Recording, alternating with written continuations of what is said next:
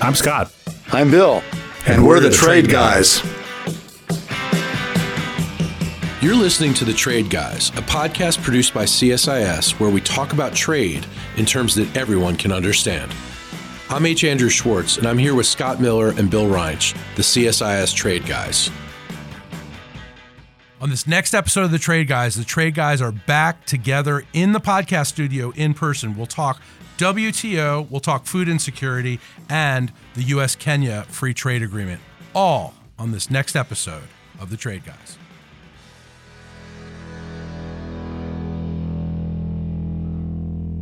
Gentlemen, we are back in the same podcast studio for the first time in I think it's two and a half years. At least. March 2020. Yes. There you go. Well, it is good to have us all back together. Scott, it is great to see you in Washington. Bill, it is great to see you in the Piggly Wiggly tie dye that Scott bought for both of you and me. Mine is in the wash because I worked out in it the other day. Excuses, excuses. I I'm mean- the only one brave enough to wear it. I didn't really think you were going to bust it out. It looks great. hey, Bill is definitely making a fashion statement here. Oh yeah. I mean, this is this is quite something, listeners. Um, maybe we'll tweet out a photo.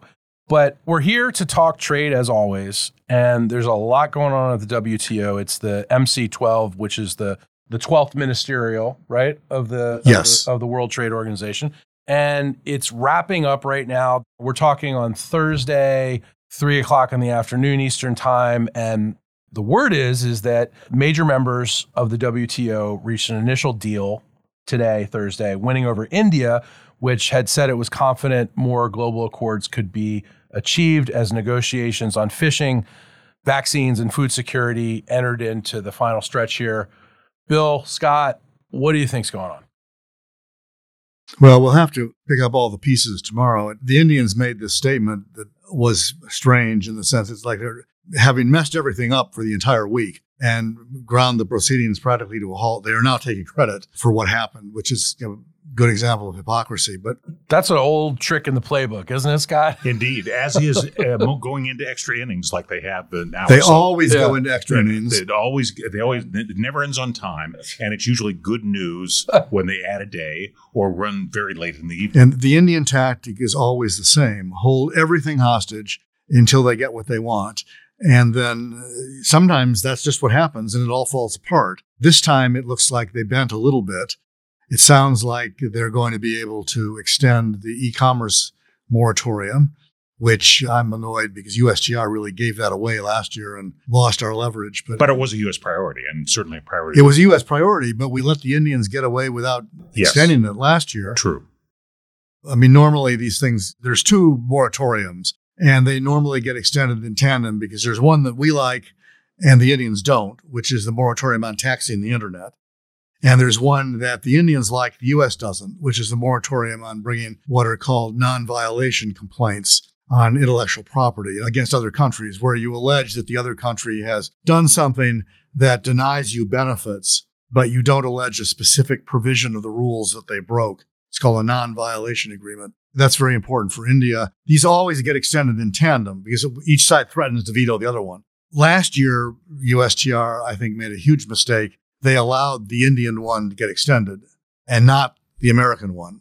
So that meant they had to scramble this week to try to get the American one on e commerce extended. This was like issue number one for the American business community because the alternative is to tell countries it's okay to tax Google, it's okay to tax Facebook, it's okay to tax things you buy.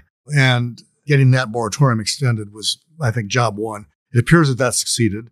It appears they've got a small fisheries agreement. They took out most of the subsidy stuff, but left some of the other stuff. Yes, but Which is agree- there is an agreement. If this holds, they're working on fishery subsidies, which is good. There was a lot of carve outs. We'll have to read the text to see what's going on. Yeah, I think they threw out most of the discipline on subsidies that contribute to illegal, unreported, or unregulated fishing, as opposed to subsidies that are in direct support of them. That's going to be a huge loophole in the treaty. The issue, which will get lost as they pat each other on the back for producing something, you know, is that it was over how do you treat developing countries? And that issue is usually about how long do we have to comply? And everybody was talking about seven years, except for India, which wanted 25 years. So they're not even on the same planet as everybody else. But that all went out. Uh, so we're going to have a small agreement that will focus on other elements, including, I think, transparency and reporting and some direct subsidies. This is all good, but it's not great. No, you're, you're right. Look, this is progress. But the problem with a tiny amount of progress is this is one of these global commons issues that everyone agrees is a real problem. You don't have to get into a debate about Earth temperatures, okay, to realize that we have the technology to basically empty every fish out of the ocean Yeah, we sure at do. any time. And that's a bad thing if you like Terrible It's thing. a bad thing for global calories and too many people depend on it. So it's a, it's a, it's the Bad ob- thing for our friends, the fish. That's for sure. The fish the I fish- felt very guilty eating my tilapia last night. yeah. That's probably farm raised though, so you're probably okay. I didn't ask. Yes. But You're- I didn't I'm, ask the tilapia. I'm going rock fishing this weekend in the bay. Oh, So now, Oh. now this is Shame really making you. me feel guilty. This is getting personal. But, Yeah, But, yeah. case, but the thing is, you are going fishing in the bay. You're not going out with a trawler with the right. with these array of nets that can catch large lines, destroy schools of fish. Yeah. Right? This is a tangible problem. Everybody agrees overfishing is a real problem, and yet we can't make much progress on this. It seems bizarre, and it dims hope for future global commons problems like climate change.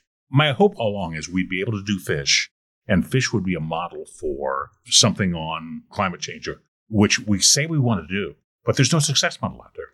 Maybe we should get T-shirts printed up that say "Do fish first. Yeah, fine by me. Oh man, You need, you should not feel guilty. You're you are what is known as an artisanal fisherman. yeah, right, So you've got a line, right, and a hook. right. That, So that- we're not that's a worried, nice worried way- about worried about That's that. a nice way of saying a hillbilly and his family out on the boat in the bay try to trawl for rockfish. Yes. Yeah, well, there are different methods. Different methods. I remember fishing in my grandfather's farm pond. There were bluegill, which were not nearly as good as rockfish. But we knew they were fish in the pond because my dad tossed his Marlboro cigarette butt in, and the bluegills. Everybody Went came after up. it, yeah. yeah. Oh yeah. oh my goodness. That that must have been a Yeah, sight. well, that was our arta- artisanal fishing as well. It's not good for their diet. no, but but they were bluegills. So So when you caught one and cooked them, did it taste like tobacco? I I they had a small tobacco intake. I hate to disappoint you, but we didn't catch any. Oh, there you go. Well, so was there anything that surprised you guys at this MC12? I'll tell you what surprised me. is Ambassador Tai left this morning before this all happened. Right. She left at nine o'clock this morning and turned it over to our ambassador there, Maria Pagan. There was no explanation why, and I don't understand it. I mean, usually, particularly if you want to lead, you know, you stay there to the bitter end.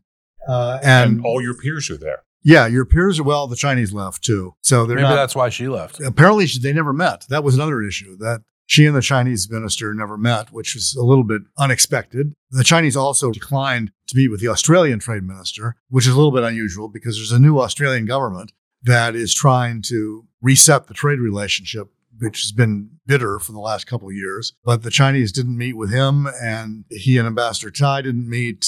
She left. If you're trying to project an image, first of all, of commitment to the organization and determination to accomplish something, you usually want to stay till the end. I'm a little surprised. it's good to see something other than a total failure because World Trade Organization has always had potential. It's been the least ineffective global organization. They get things done in the breach. And so I'm glad they didn't fail completely. But look, there are big problems out there. Mhm. There are big problems in agriculture, and erecting trade barriers in agriculture will hurt more people than it helps. There are big problems in industrial goods because through the pandemic, lots of exceptions, lots of export bans, those kinds of things. The system is not working as well as it should.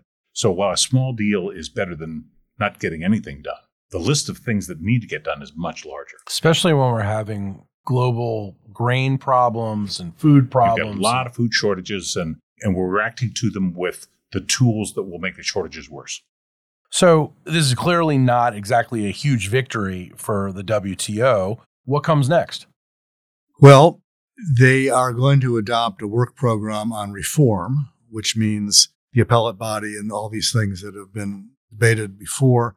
One of the things I think that hasn't happened yet is to set the date and time of Ministerial 13, which is the next one. The Brazilians have been pursuing a, a proposal to do these things every year instead of every other year, which the U.S. endorsed. And I think uh, Dr. Ngozi, the Director General, said that she was okay with that too. So we'll see. That would put everything on a faster track. You know, if they're going to have annual ministerials, it'll speed up the process. But I think the work program for the next one will be WTO reform. It will probably be trying to get the fish stuff that they didn't get this time and finishing off the e-commerce plurilateral agreement, which kind of got pushed to the side now, and nobody expected it to be finished, and it wasn't. But also, I'm not sure how much they did this time on agriculture. There were a number of agriculture provisions uh, in play, and we don't have any news yet on whether any of them survived.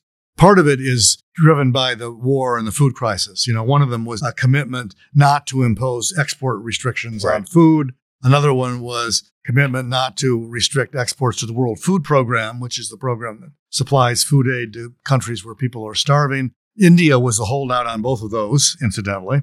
And we just don't know as of this conversation if those got through or not. So while we're talking about food, 49 million people face famine as the conflict in Ukraine and climate change intensify. Let me just ask in general, how can trade policy really help avert catastrophe in terms of global hunger? The uh, farm trade is still faces relatively high barriers. So liberalizing farm trade would reduce the cost and ease the ability for farmers to respond to markets and for the products to arrive in a condition and at a price that is better for more people. Economists would call that increasing the welfare, pushing out the welfare curve of uh, a product. Free trade tends to lower prices and increase selection, and it does that almost re- without regard to the commodity. But that's something we could use in agricultural products. In addition, the farm programs in some countries tend to include things that are quite negative for trade, like like export bans. There's a lot of hoarding that goes on in situations where people panic about having enough calories in their own country Right. India is a great example India is an right? example of restricting output and disciplines on those kinds of measures because they're highly disruptive to normal commerce. It's a global problem that requires a lot of parties who are involved to say we're, we're all going to behave. And that's the best thing we could do at the moment. It's the best short term thing for a, a problem that is some, in some cases, weather related, in some cases, conflict related. But it's a problem nonetheless. Doesn't the global community have any sets of rules to prevent the type of food restrictions that, you know, India has been restricting, as you said, Scott, exports in recent months? Oh, well, not really. And that's part of the problem.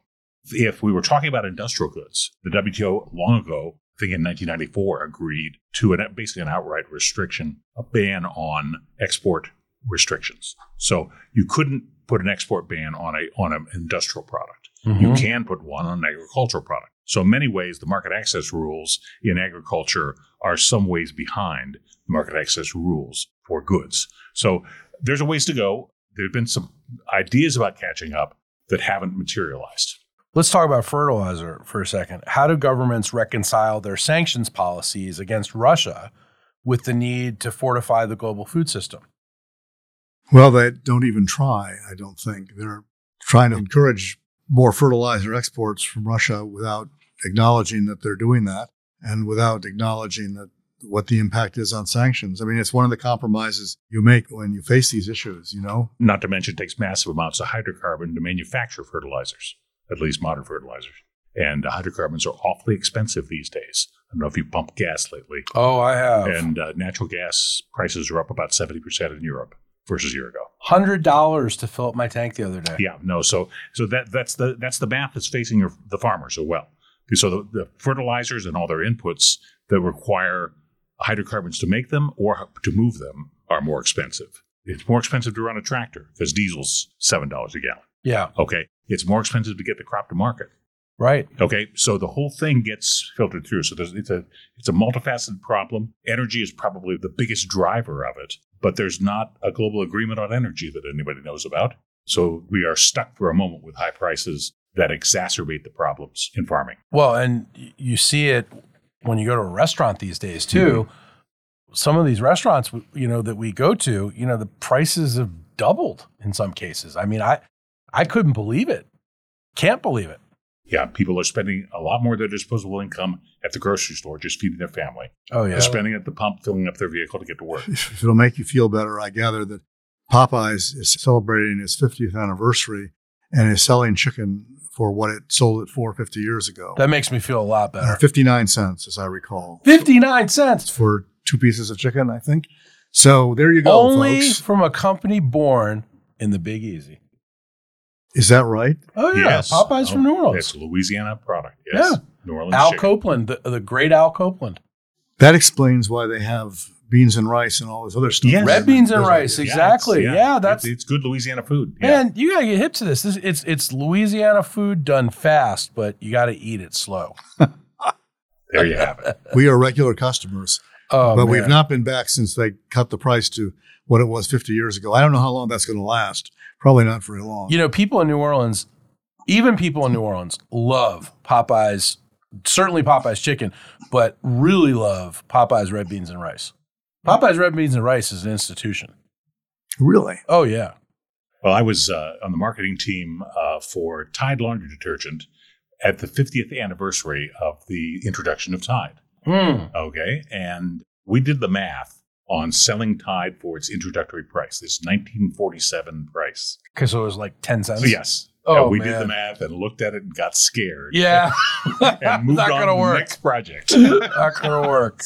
so I, I'm hats off to the Popeyes folks. I'm very excited about Popeyes, Bill. Yeah. This is this. I did not know this. I've been staying away from Popeyes purposely from a calorie standpoint lately, but my sons, who can afford the calories, certainly have not. So we will. Well, tip them off. yeah, I'm going to tip them off. Speaking of things to tip off on, I didn't know we were working on a U.S. Kenya free trade agreement, but apparently we are, and apparently there's a potential deal with Kenya, which is raising eyebrows in Washington. Can you explain this? Well, that's a legacy agreement from the administration of President Donald J. Trump. Ah, tariff man. Yeah, I didn't interpret it as a full fledged trade agreement. That's that's when you get into correct. the language, it sounds very much like everything else we've been negotiating, which is principles, frameworks, setting up standards for cooperation on worker rights and the environment, digital trade.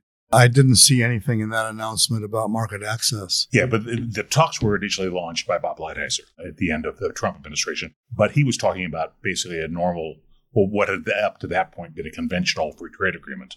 And Bill's right. What the Biden administration is talking about is something that's much more like what they proposed to Asia and Latin American economies. So, how would a U.S. Kenya FTA intersect with AF CFTA? Which I, I'm not even going to try to say what the actual words to that are. It's Africa something. Africa, it's Africa Continental Free Trade Agreement, Ah, Yes. there you go.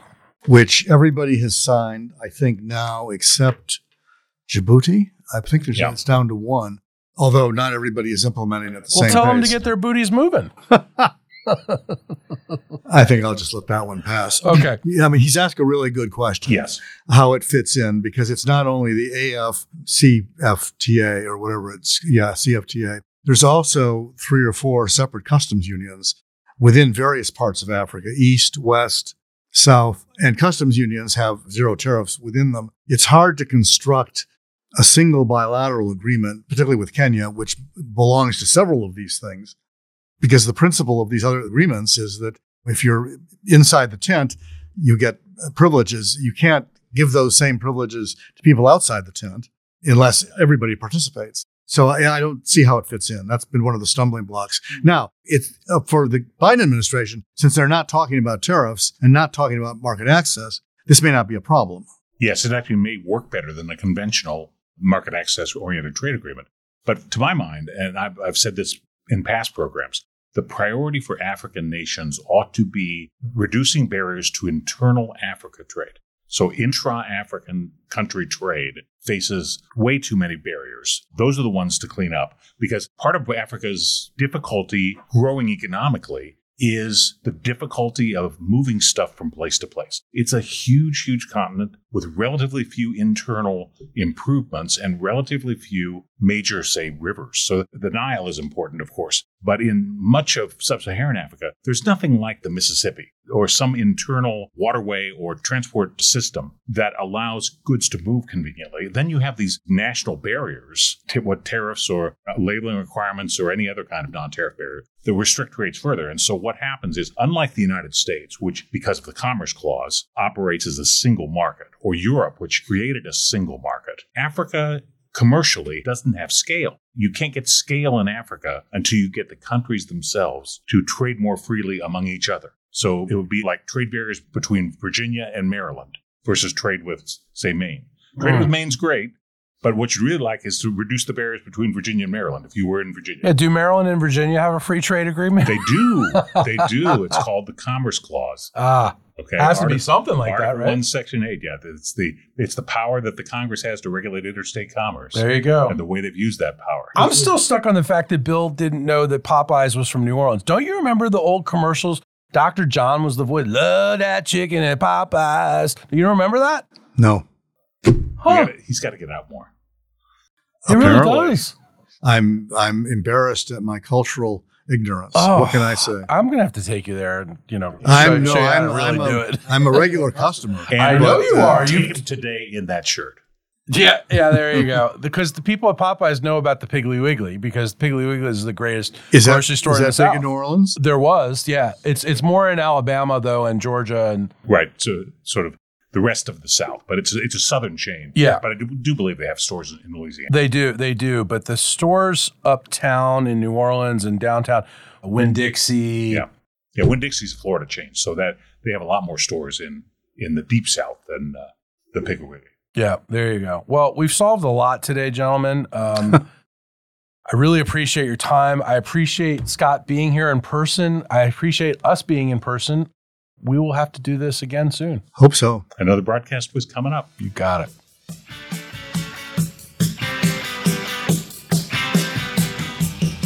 To our listeners, if you have a question for the Trade Guys, write us at tradeguys at csis.org.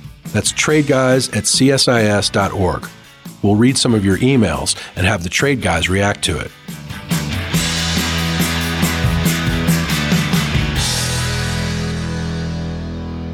You've been listening to The Trade Guys, a CSIS podcast.